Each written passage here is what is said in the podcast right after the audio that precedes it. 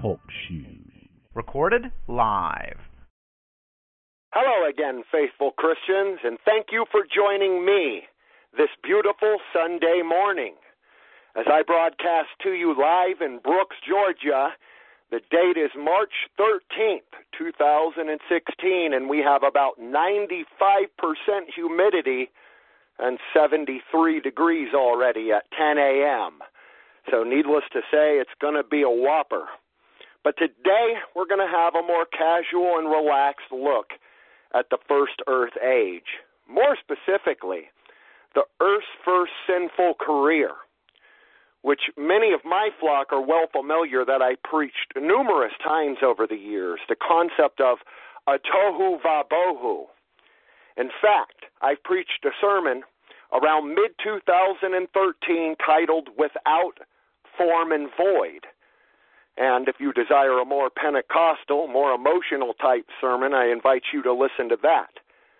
However, this particular Sunday morning, being as I will be appearing on Yahweh's Truth this evening at 8 p.m. alongside Dr. James P. Wickstrom, we're going to take a look over some of the notes that I have assembled over the years that ultimately led up to my book, Sataniel and the Morning Star series. Because if we do not understand what happened in the beginning, we most assuredly will not fully comprehend how it will be at the end. And it is quite eye opening how many of us profess to be Christians, but can't get past the very first two verses in all of Scripture. And by that I mean the book of Genesis, chapter 1, verse 1, where we read, In the beginning, God created the heaven and the earth. And the earth was without form and void, and darkness was upon the face of the deep. And the Spirit of God moved upon the face of the waters. And it's that that I want to be taking a look at this particular Sunday morning. Because it is quite ironic that many people cannot grasp this concept of a first earth age. There was a world before this one. And this most assuredly is not only mentioned here in Genesis chapter 1 verse 2, but also in Isaiah chapter 14 verses 1 through 14, Jeremiah chapter 4, round about verse 23, Ezekiel chapter 28, and also 2 Peter chapter 3, which is one of my personal favorites. And time allowing, this particular Sunday morning, we'll look at all of those passages of Scripture that all straightforwardly tell us that there was a world before this one. A first earth age, meaning that we are now living in the second earth age, and the saints, most assuredly, are looking forward to, and many hastening and ushering in, the final and third earth age. So in Genesis chapter 1, verse 2, we have the fact that the earth was in existence before the Spirit of Yahweh God began to move or brood upon the face of the waters that covered the earth. And it is interesting how we read this and never fully understand well, why is it? Why would Yahweh God be moving upon the face of the deep waters? Where did those waters come from, after all, if this were to be the very beginning? But it's not the very beginning. Understand that the conjunction and is used to connect about 200 separate acts of Yahweh God in Genesis chapter 1 and 2 alone. And every single one of these acts are all equally independent and extremely important. Thus, we must understand that verse 2 is as independent as verse 1 is. So, to fully comprehend Genesis chapter 1, verse 1, we must understand that in the beginning God created the heavens and the earth, period. There is no specific amount of time given there is there. Rather, verse 2 continues on and says, And the Spirit of God moved upon the face of the deep. Deep what? Deep waters. And Peter mentions that. So does Jude, and most assuredly, so does Enoch. But in verse 1, we have the original creation of the heavens and the earth. And in verse 2, we have the original perfect earth made chaotic and flooded with water, which destroyed all life upon the face of the earth. And I'm going to prove this as we dissect the etymology of these words that comprise the first two verses in all of Scripture. For example, the word was that's found in verse 2 is from the Hebrew word haya, and it's a verb. It means to become, not to be, but to become. It's translated over 67 times as to become, becamest, came, become, come, and come to pass. And many other times in the sense of becoming. So that alone is extremely important. In the beginning, what does it say?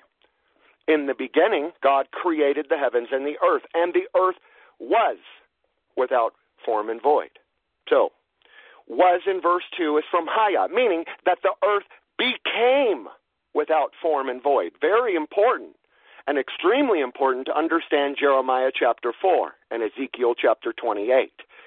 And all of the players of Genesis chapter 3 who exactly seduced Eve and what those proverbial trees were in the beginning.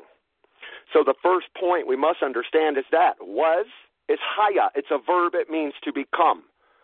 So we could read this properly as the earth became without form and void. Now, the phrase without form is from the Hebrew word tohu. And perhaps you've heard me preach on this before the concept of a tohu vabohu, or the world that then was. It does not only appear here in the very first few verses of the Bible, but it also appears in Jeremiah and in Ezekiel and time allowing, we'll get to that. But it means a waste, a desolation, or a confusion not far removed from Babylon, which means confusion. To put this in perspective, it's translated waste in Deuteronomy chapter 32, or without form here. It's also translated as vain, confusion, nothing, or a wilderness. So it can be seen already from these first two passages that the word really means that the condition of the earth when Yahweh God created it, it was perfect. It was inhabited. And we can prove that from Isaiah chapter 45. Then there was a tohu vabohu. Then came darkness, and darkness moved upon the face of the deep. So, the Hebrew word for void is bohu, the tohu vabohu. The earth became without form and void.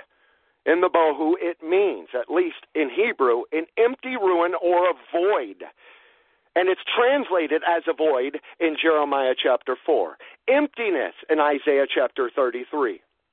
The Hebrew phrase tohu vabohu, to make a waste or a ruin, or to make desolate or empty, certainly describes the chaotic condition of the earth in the beginning, or after the creation, the six days of reconstruction. Perhaps this sheds light on why it would be Yahweh God who instructed Adam and his descendants to go forth, be fruitful, and multiply. To do what? To replenish the earth, not plenish it, because it once was plentiful and plenished, correct? So, understanding right in the beginning, in the very first two verses, in the beginning, Yahweh God created the heavens and the earth. And for those that doubt, perhaps this also sheds light on why it would be Yahweh says, Come, let us make man in our image, after our likeness. Who do you think that our is? So to read Genesis chapter 1, verses 1 and 2 literally, it's this In the beginning, by the periods or the ages, God created the heavens and the earth, and the earth became a waste and a ruin desolate and empty, and darkness was on the face of the deep, the flood. And the Spirit of God moved and brooded upon the face of the waters. So, this is the whole span of the creative ages between verse 1 and verse 2. No specific amount of time given, although there are hints from the rest of Scripture. And like I said, we're going to look at some of those. But we have the fact that there is a dateless past. God created the heavens the sun, the moons, the stars. Not only that, cities. And they were occupied cities. And we're going to prove that if you turn with me this Sunday morning to Isaiah chapter 14. And for those of you who are just joining, let me announce that tonight at 8 p.m. I will be co hosting alongside Dr. James P. Wickstrom on an all new episode of Yahweh's Truth. That's number 58022 on the TalkShoe Radio Network. I also will be appearing the week after that, next week, on Eurofolk Radio alongside Andrew Carrington Hitchcock. And we're going to be looking at many, many things, but we'll definitely be promoting Yahweh's truth and the, the truth of Yahweh's Word. And in Yahweh's Word, in Isaiah chapter 14, we have conclusive proof that Lucifer ruled the earth before the days of Adam. And about this time, you're going to have a single seed liner nut culty come in and say, well, Lucifer's only the king of Babylon. Really? Well, we're going to look at some of the things he did. Right? But first, let's read the passage. But remember also, as well, but as we read through this, that in the book of Job, it was uh, Satan who came. There was a day when the sons of Yahweh the angels came and they assembled. And Yahweh God asked Satan, Where are you going? To and fro upon the t- face of the earth, correct? That was his, re- his response to Yahweh God. Now, did you ever stop to wonder why it was? Yahweh God gave him full permission in the book of Job, which I might add, many people believe to be the oldest book in all of canon. Meaning that many people would place Job before Genesis, which would probably, in a lot of ways, make more sense. But in Isaiah chapter 14, we're going to look at this Lucifer, this quote unquote king of Babylon. And I'm going to prove to you from the rest of Scripture that this Lucifer means exactly what his name means. But before we get there, in Isaiah chapter 45, verse 7, very important key. Remember this. Underline this in your Bible. This is Yahweh God speaking, and he says, I form the light and create darkness. I make peace and create evil. I, Yahweh, do all of these things. And that's not the only place in Scripture. But understand, Yahweh God creates evil. Thus, there is a reason, is there not, for Satan? And there was two choices placed there in the very beginning for Adam and Eve. Two trees. The tree of the knowledge of life and death, and the tree of life. Who do you think is who? Well, let's look at this in Genesis chapter or uh, in Isaiah chapter 14. In verse 12 we read, "How thou art fallen from heaven, O Lucifer," stopping right there. No man has seen heaven at any time. We learn this from scripture, do we not? Therefore, this Lucifer is not a man. First key coming out the gate. Here in Isaiah chapter 14 verse 12, "How thou art fallen from heaven. Second key. For him to have fallen from heaven, this Lucifer, we must understand as well that he couldn't be a non white, could he?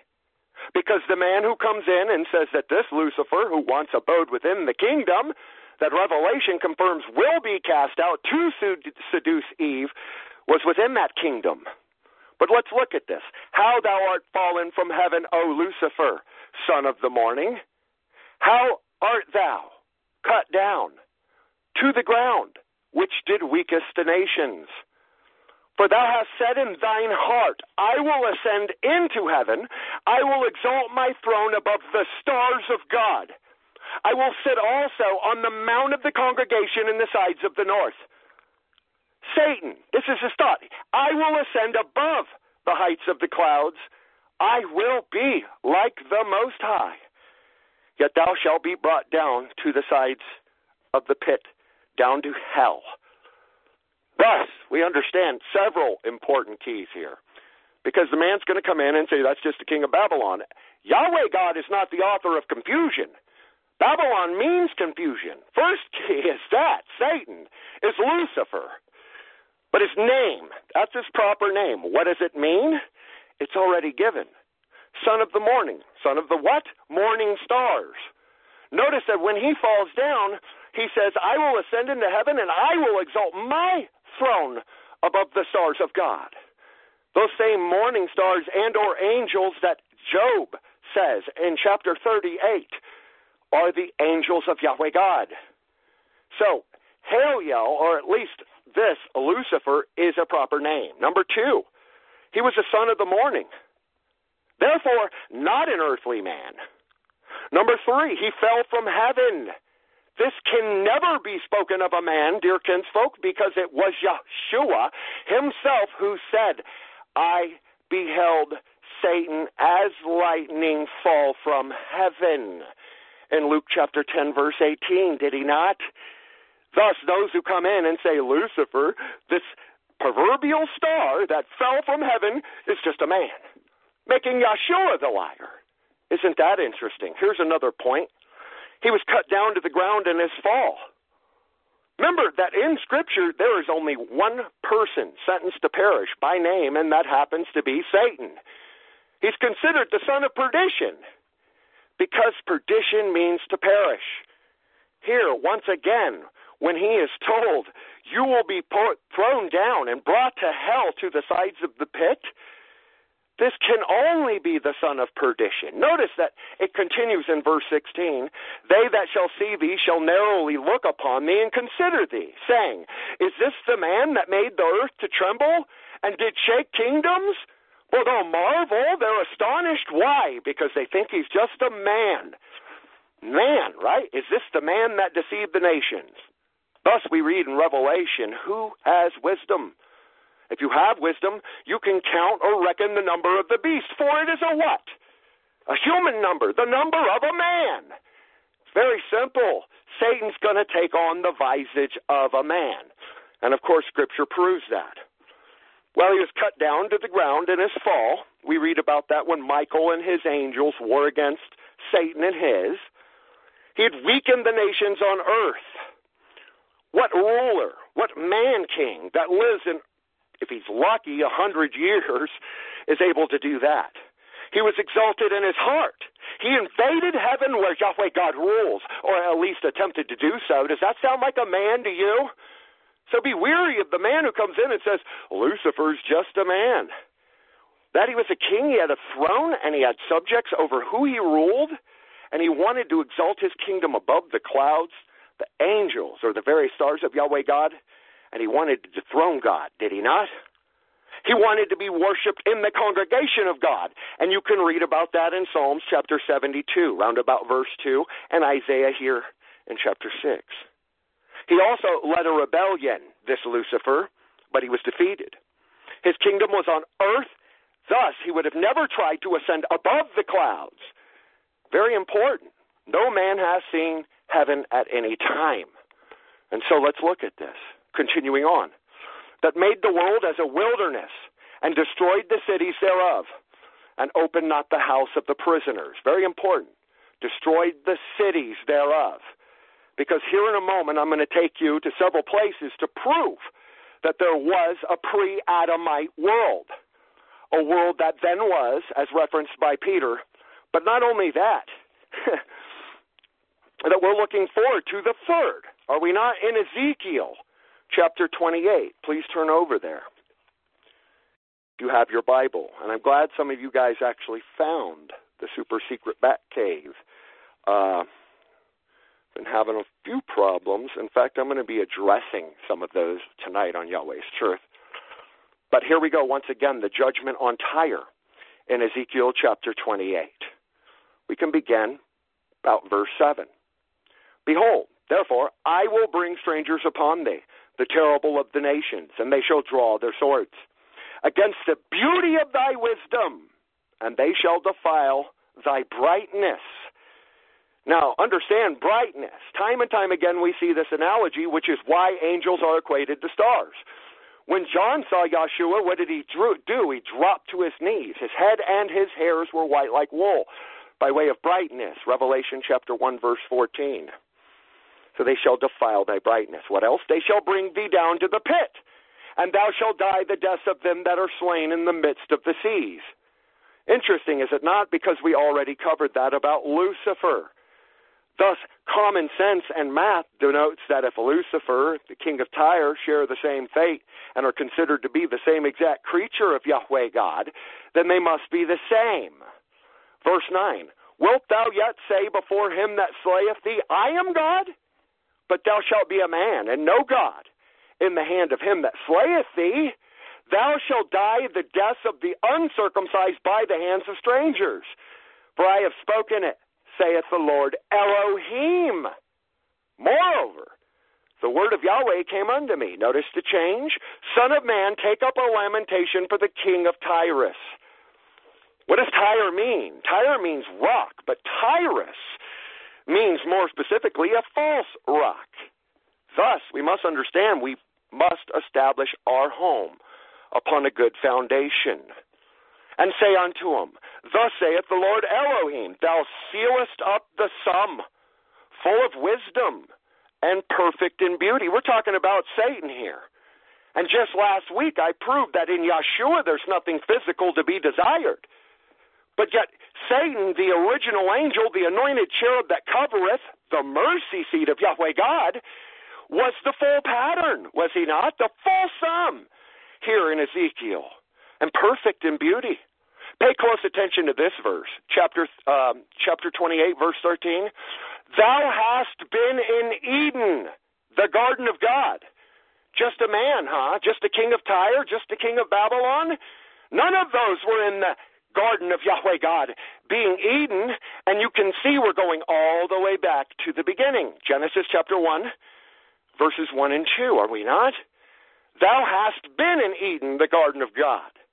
Every precious stone was thy covering the sardis, topaz, the diamond, the beryl, the onyx, the emerald, the carbuncle, and gold.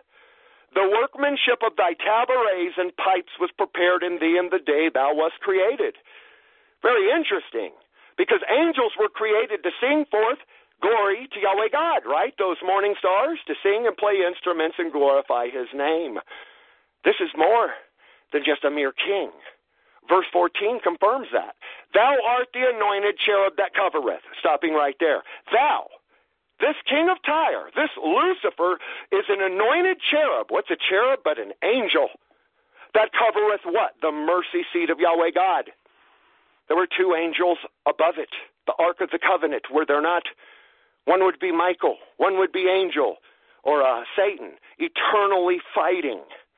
Thou art the anointed cherub that covereth, and I have set thee so. Yahweh God speaking. Yahweh God creates evil. Yahweh God forms light. We already established that. Notice this Thou wast on the holy mountain of God.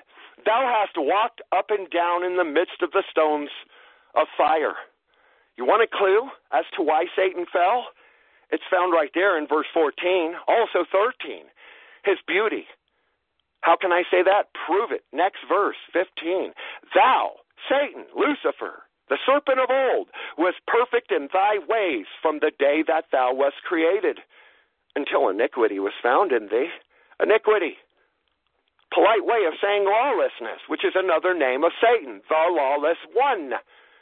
So, what we're dealing with here is a time before in the multitude of thy merchandise. Skip to verse 17.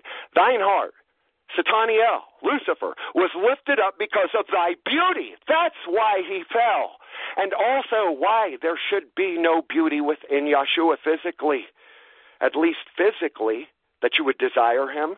Satan and his sin is what? Enticing. Thus he does what? Iniquity, lawlessness. Iniquity was found in him because his heart was lifted up, because of his beauty. Thou hast corrupted thy wisdom by reason of brightness. I will cast thee to the ground. I will lay thee before kings that they may behold thee. Not a king, is it? If he's laid before kings that kings can behold him, we're dealing with a fallen angel, the son of perdition.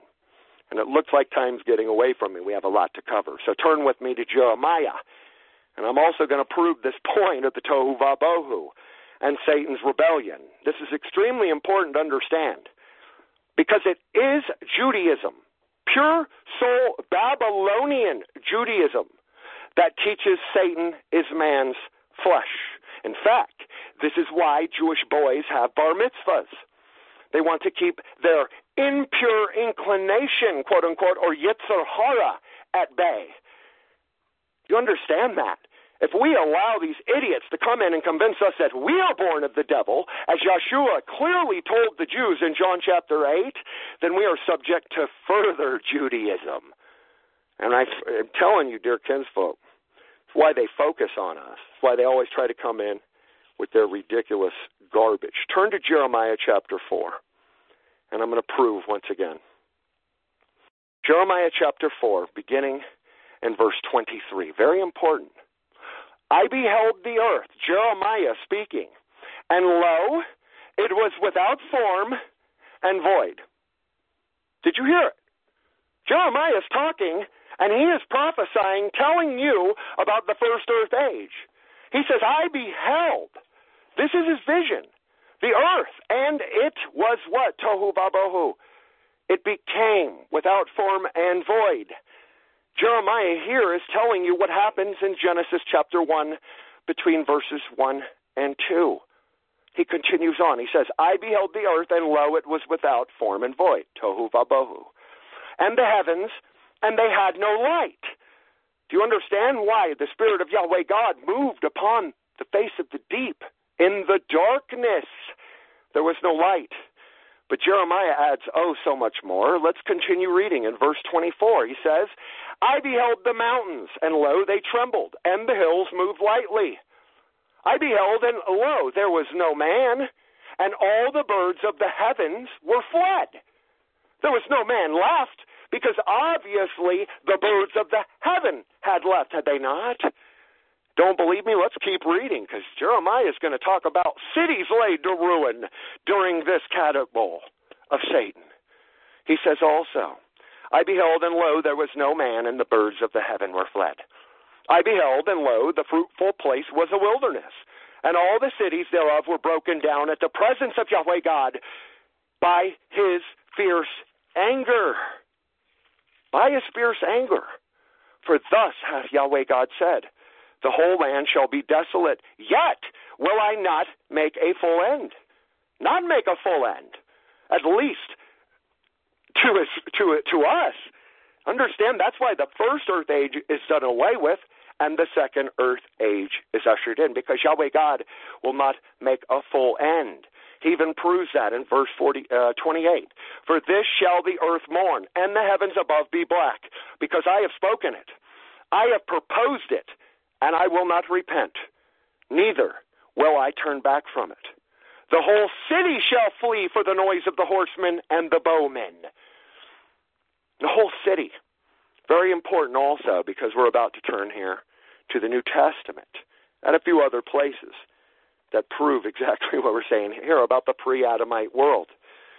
He says, the whole city shall flee for the noise of the horsemen and bowmen. They shall go into thickets and climb upon the rocks, and every city shall be forsaken, and not a man to dwell therein. So thus the cities were destroyed. And when thou art spoiled, what wilt thou do? Turn with me now to, to uh, Peter. Second Peter. And for those of you who don't know, I actually began my ministry teaching on 2 Peter chapter 2 because just the realization that false prophets still exist among the people, even as there shall be false prophets among you, should waken people up. I mean, when it comes down to Yeshua saying, Narrow is the way and few there be that find it, if that doesn't work, huh. In 2 Peter chapter 3, let's begin reading here in verse 5. Peter says, For this they are willing, willingly ignorant of. Catch it, willingly. In order to be willingly ignorant of something, that denotes that we must have a form of free will, does it not? But that's a study for another day. If you read before this, you understand this is a prediction of scoffers who will come in and deny Yeshua's coming that he clearly taught no man knows the hour or the moment. But they'll come in in the end times and say, well, since the fathers fell asleep, Yeshua's never going to return, right? Thus, Peter says, for this they are willingly ignorant of, that by the word of God the heavens were of old, and the earth standing out of the water and in the water, whereby the world that then was being overflowed with water, perished. But the heavens and the earth, which are now, by the same word, are kept in store, reserved unto fire against the day of judgment and perdition of godly men. Do you think that ties in to Isaiah chapter 14 and what we've covered in Ezekiel? You think that ties into Genesis chapter 1? Well, let's analyze this. They're willingly ignorant of this fact that by the Word of God, John chapter 1, verse 1 begins on that note In the beginning was the Word, the Word was with God, and that Word was God, right?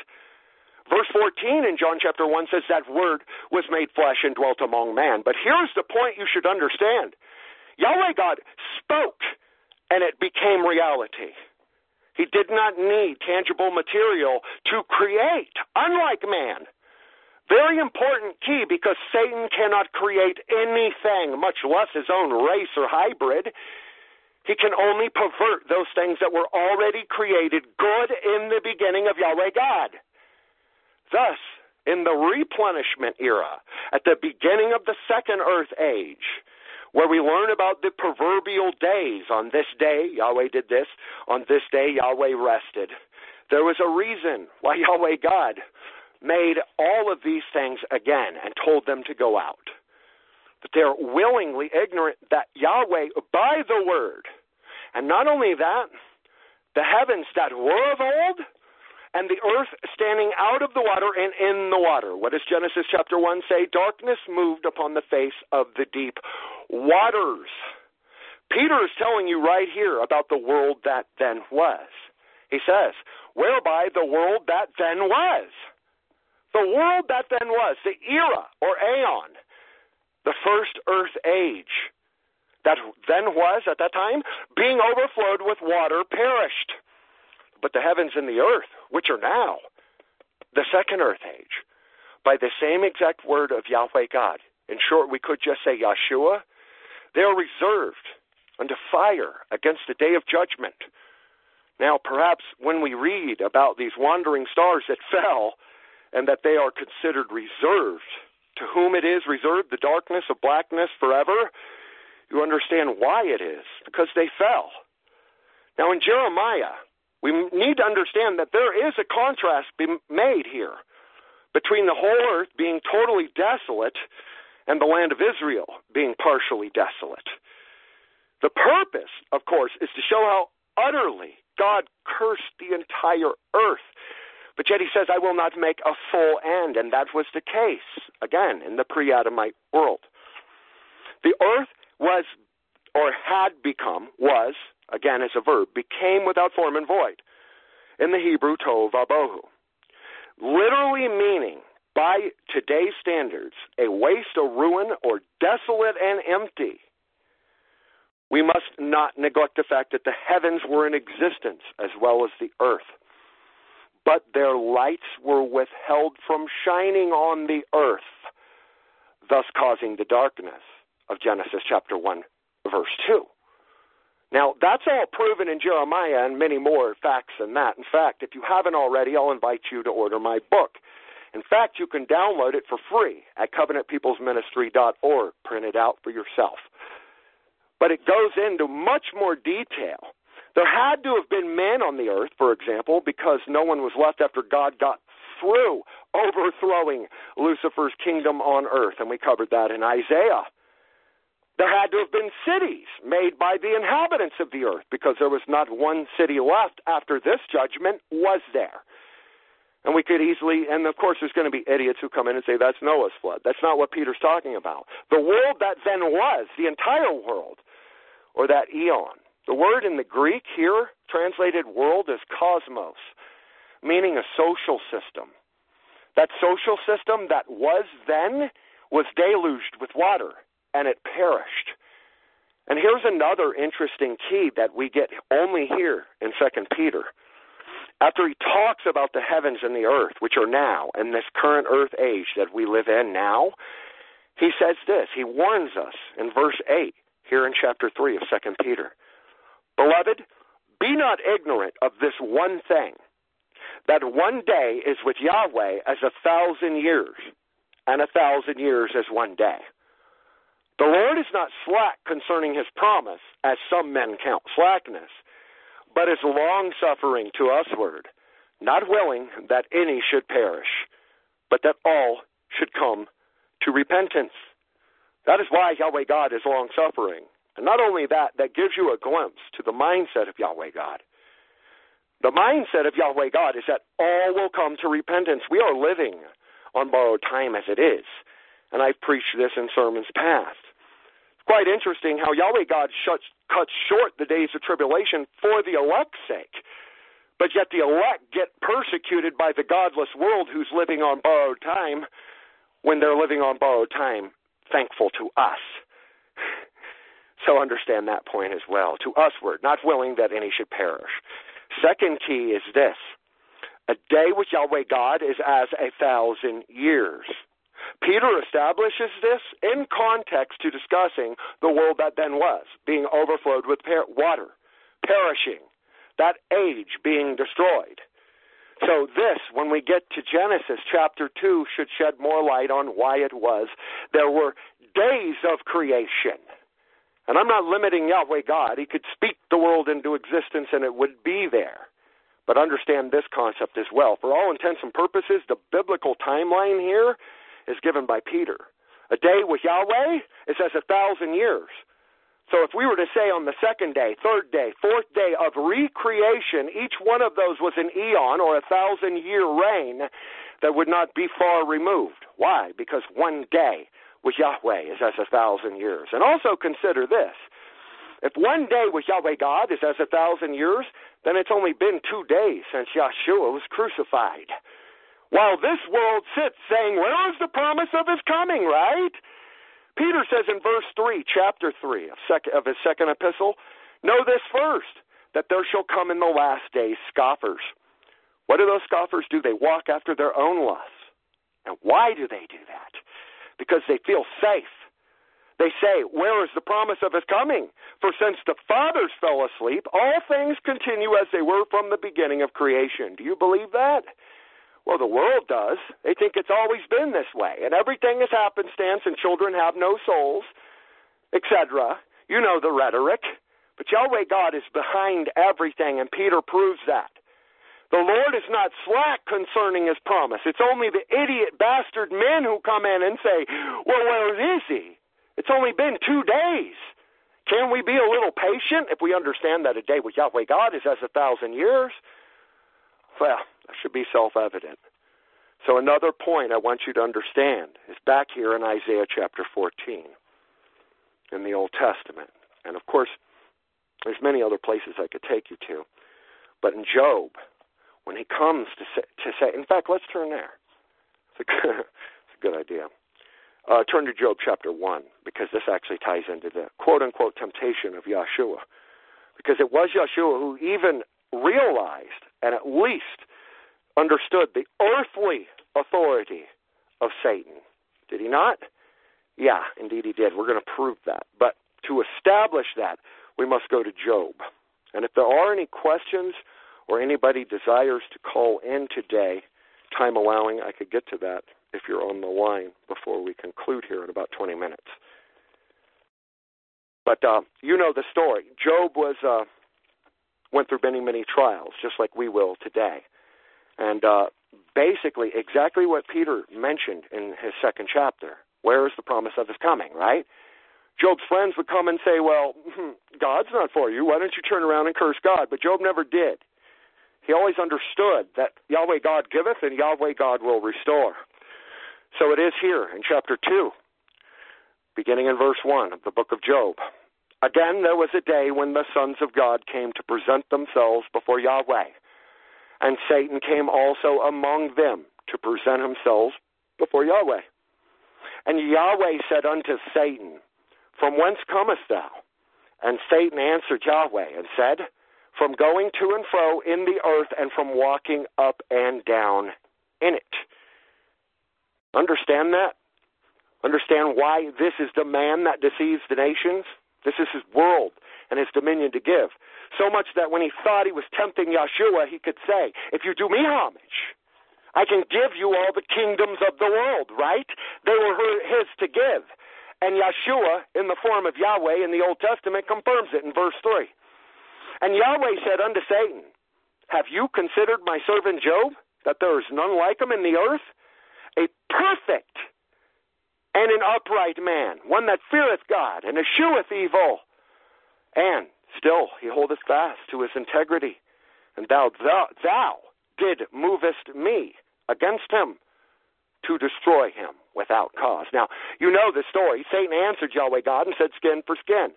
All a man hath, he will give for his life, but not so in the case of Job. But what you need to understand here before we get to the temptations of Yeshua is that fact. Satan used everything we've already covered this morning from the prince of Tyre, the prince of Babylon, all of these quote unquote men who are under this number of a man, 666, right? Let him who have wisdom. But yet every single one of them having supernatural powers. Whether they're the anointed cherub that covereth, whether they fell from heaven as Yeshua confirmed in the book of Luke. So this is extremely important. Again, for those of you who are just now joining, feel free to swing by tonight at uh, 8 o'clock p.m. and uh, 58022 is the uh, call number for uh, the TalkShoe Radio Network, and I'll be on with Dr. James P. Wickstrom. And again, if anybody has any questions, a good time to do it. Now, we've covered Luke, we've covered Matthew, we've covered uh, Mark, but mostly Luke. There are many things that are transcribed within the Gospel according to Luke that aren't transcribed in the rest of the other accounts. And one of those, of course, would be the temptation of Satan and the resurrection of Lazarus, the prodigal son, of course, and uh, uh, the parable of Lazarus and Dives, which is very interesting to me because uh, you hardly ever hear anybody preach on the parable of Lazarus and Dives. But it was Lazarus across the gulf saying, Give me a drink of water, send a messenger to my family so we can avoid this hell, right? And uh, it was too late. And so bear that in mind that there is a cutoff point, even to Yeshua's grace. And uh, I'm going to look real quick here on the uh, in the chat room and see if there are any questions.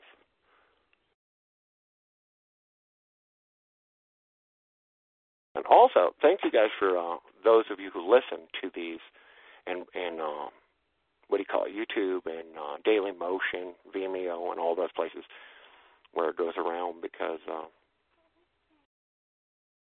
because uh, that makes a world of difference. In fact, if anybody does listen to this in the next week or so, if you're able to, please drop a letter into my post office box, which I'll give here at the conclusion of this broadcast, because we haven't received mail in about four, five weeks, and it's starting to alarm us.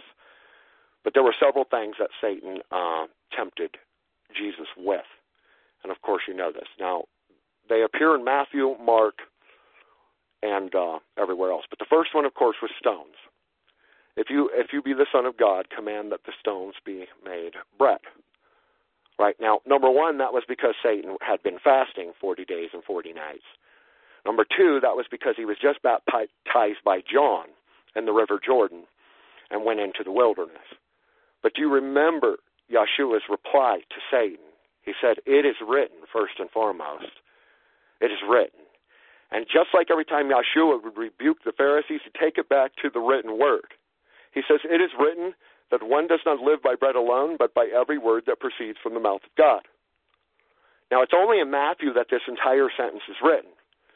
But the reality of it is, is Satan comes through first, and what does he do? Just as James says, he attempts to appeal and lure through the flesh. He understood that Satan or that uh, Yeshua was in a weakened state because he had been fasting for 40 days. Now, the second part of this is even more interesting. He offers Yeshua all the kingdoms of the world, does he not? He takes him up to the pinnacle of the temple. He says, If thou be the Son of God, cast thyself down from hence. Notice that Satan at this point is realizing, okay, we have to keep it within Scripture. First, he comes through the flesh. Yeshua corrects him. It is written. Then Satan comes and says, It is written. Modus operandi and a trade of the snake. We should remember that. They're shapeshifters. Satan comes in and says, It is written, He shall give his angels charge over thee, right? To keep thee. And their hands they shall bear thee up, lest at any time thou dash thy foot against a stone. Now, you probably understand this already, but this is a perversion of the 91st Psalm. Satan comes in and drops a few sentences here. But again, here's the point. Yeshua says, Again it is written, You shall not put the Lord your God to the test. King James says, Thou shalt not tempt thy Lord, thy God. Yeshua clearly told Satan he was God, did he not? So much so he could say, Get thee behind me, Satan. Why do you think Satan still exists? Well, the third temptation is the one where the devil or Satan takes Jesus to a high place, a very high mountain. And what does he say? Satan says, All of these things I will give you, all these kingdoms of the world. Remember, in Job, he was walking to and fro upon and in it. And Satan didn't say, Well, what are you doing? Down from the throne of heaven. You're walking to and fro upon the face of the earth, does he? Satan tells Yeshua, All these kingdoms of the world I will give you if you fall down in an act of worship towards me. Do you get it? Yeshua owns the earth. Yeshua was was was simply put Yahweh in flesh form, right? Emmanuel, God with us, he owned all the kingdoms of the world, but that did not stop Satan from coming in and tempting him with that. Yeshua replies, Get away, Satan, or my adversary. The Lord your God you shall worship, and him alone you shall serve. Yeshua did not break that very simple commandment, which happens to be one of the big ten, the first two actually. Love God with all your heart, your mind, and your understanding. So, in, per- in dealing with Lucifer, he was the son of the morning, which Job chapter 38 proves are angels. He fell from heaven, which Luke and Yeshua both said no man hath beheld at any time. He was cut to the ground during his fall, which Scripture says there was only one particular person that fell from heaven. And I use that person, that term person loosely, because that also is Satan, when he warred with Michael and his angels. The same Lucifer wanted to invade heaven where God ruled, did he not? But so the same can be said for Ezekiel, because here, when we're dealing with the king of Tyre, quote unquote, that was the ruler of this Eden, or every precious stone was his covering, where he was the anointed cherub that covereth, we must understand he was a created being. Thus, he could only refer to Satan and not a mere man. Because what Ezekiel is discussing is the pre Adamite world, right? And even if we believe there is no tohu vabohu, the context of Ezekiel chapter 28 proves that this particular Satan, being in the garden of God, being full of wisdom and perfect in his beauty, existed before the creation of Adam. Therefore, when that serpent that Revelation confirms is Satan himself comes to beguile, exapatao, sexually seduce in the Greek, Eve, that should make more sense. He was an anointed cherub, meaning he protected or ruled the earth. But what happened? He was lifted up because of his beauty. Notice that here in Ezekiel chapter 28, between verses 11 and 17, we are told that he was created a perfect, sinless angel. A perfect, sinless angel. So, as Peter says, this they are willingly ignorant of. If Satan was created perfect, but became a sinner through pride, as First Timothy teaches us, he also possessed a form of free will. So much so that sin was found within him. And not only that, notice the trait of what happens in Ezekiel's vision. He became filled with violence because of his merchandise. Merchandise in the Hebrew means traffic or trafficking. Going about and slandering in a moral sense, he began to accuse God and to get other rebel angels to fall with him. Thus, it was the same exact Satan who drew a third of the stars of heaven that we are referencing this Sunday morning and have already discussed in this topic of the Tohu Vabohu in Ezekiel, Jeremiah, Isaiah, and the New Testament latter apostle, Second Peter. But there's still one more thing, or at least one more point, I want to prove here, at least in pertaining to the uh, seduction of Eve. So we have about 10 more minutes. Any questions? If you can, put them in the uh, chat room. We'll make them bold if you can, and I'll answer those.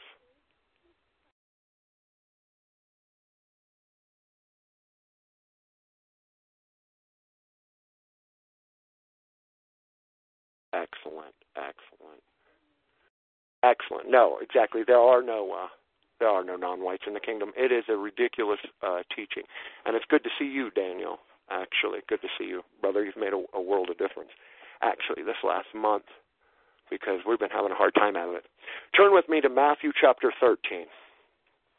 And I'm sure you've heard me preach on this before. In fact, I've actually covered this in its entirety about a month ago in the parable of the tares and the wheat.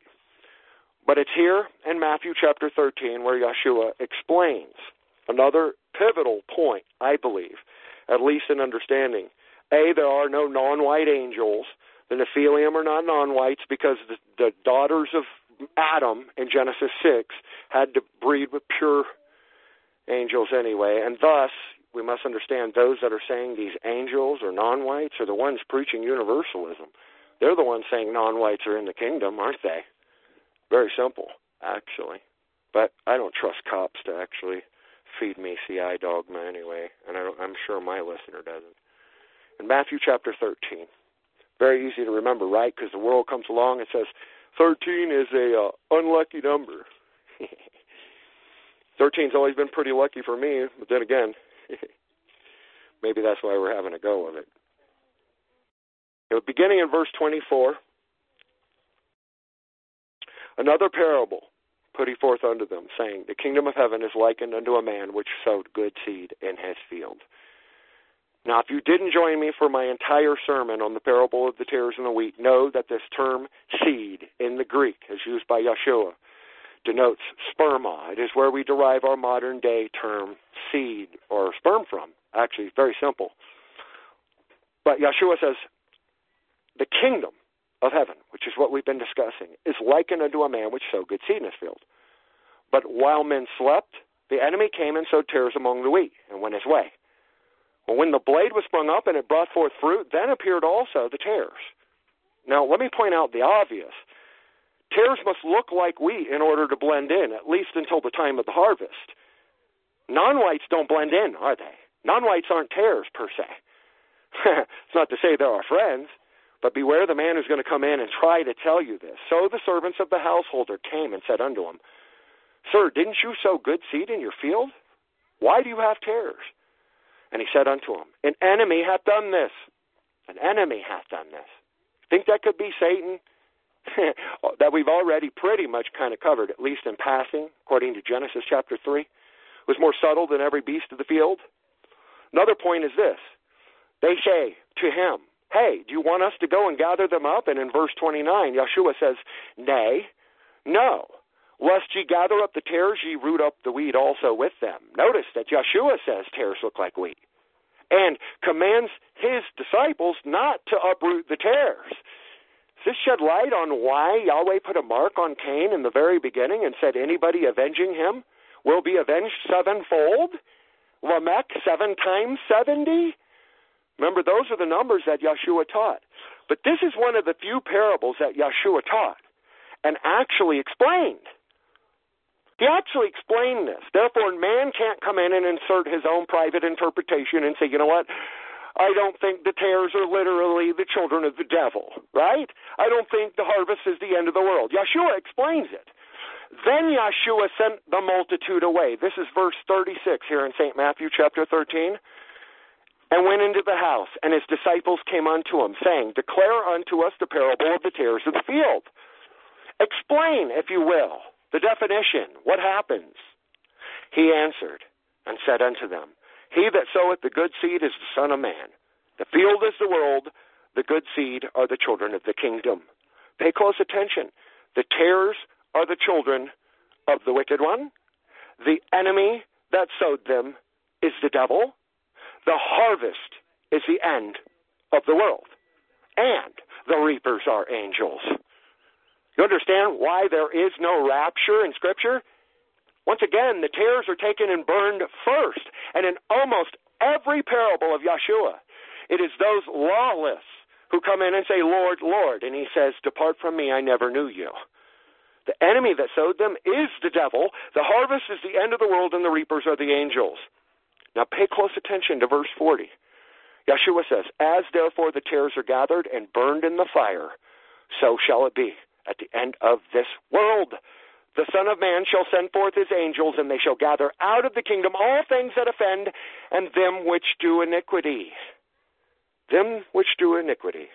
Turn with me to Isaiah chapter 33, and this will be the final verse in this study on the first earth age. And again, as I mentioned at the very beginning, I have a study titled Without Form and Void, where I look at this specifically at least in a Pentecostal fashion, without giving you the etymology of the word. But in Isaiah chapter 33, verse 12, and the people shall be as the burnings of lime, as thorns cut up shall they be burned in the fire. This is when Antichrist is judged. Antichrist. Understand the concept that man of sin, the son of perdition, go back up to verse 7. Behold, their valiant ones shall cry without, the ambassadors of peace shall weep bitterly. The highways lie waste, the wayfaring man ceases. He hath broken the covenant. He hath despised the cities and regarded no man. The earth mourneth and languisheth. Lebanon is ashamed and hewn down. Sharon is like a wilderness, and Bashan and Carmel shake off. Now will I rise. Now Yeshua will rise to judge Antichrist, saith uh, Yahweh. Now will I be exalted, now will I lift up myself. Ye shall conceive chaff, ye shall bring forth stubble, your breath, fire, shall devour you. And then, verse 12, and the people shall be as the burnings of lime. As thorns cut up, they shall be burned in the fire. Tares, rudiments, all things that are perverted by Satan, not created because he does not possess the ability to create just like his children, the Jew today. They come in and take things that are created good and they pervert them and they pass it off as art. Just like they. Don't get me started. But, dear kinsfolk, I'm going to check real quick to see if there's anybody on the line. Do not neglect, if you're able to, to uh, send me a little letter of encouragement so at least I'll know my P.O. box is working. And uh, I definitely appreciate all the support we have. Since nobody is on the line, once again, feel free to swing by tonight on the TalkShoe Radio Network, talkshoe.com, and type in the little search box 58022. And I will be a guest joining Dr. Wickstrom tonight for number two, Yahweh's Truth, for the month of March. And also, mid next week on the Eurofolk Radio Network, I will be broadcasting alongside an old friend, Andy Carrington Hitchcock, who is the author of Synagogue of Satan and The Sacred Name of Yahweh, several other books and I would invite you to swing by for that. If you're not able to, just swing by Covenant People's Forums and you can stay abreast on everything that's coming out of this ministry. Again, I want to thank our uh, moderator, Crossman. He's doing a really good job keeping the, the uh, forums nice and clean and keeping the trolls out. So, Yahweh bless him. We definitely appreciate all that he does for this ministry and everybody else. And those of you that have supported this ministry in the past, Yahweh bless you and your families. Until tonight at 8 p.m. and tomorrow, sometime, Monday night, on Eurofolk Radio. This is Pastor Visser from Brooks, Georgia, and the Covenant People's Church. Please write to me at Post Office Box 256, Brooks, Georgia 30205. Swing by the website at covenantpeoplesministry.org or you can email me at cpm at covenantpeoplesministry.com. Until next time, War for Christ. Amen.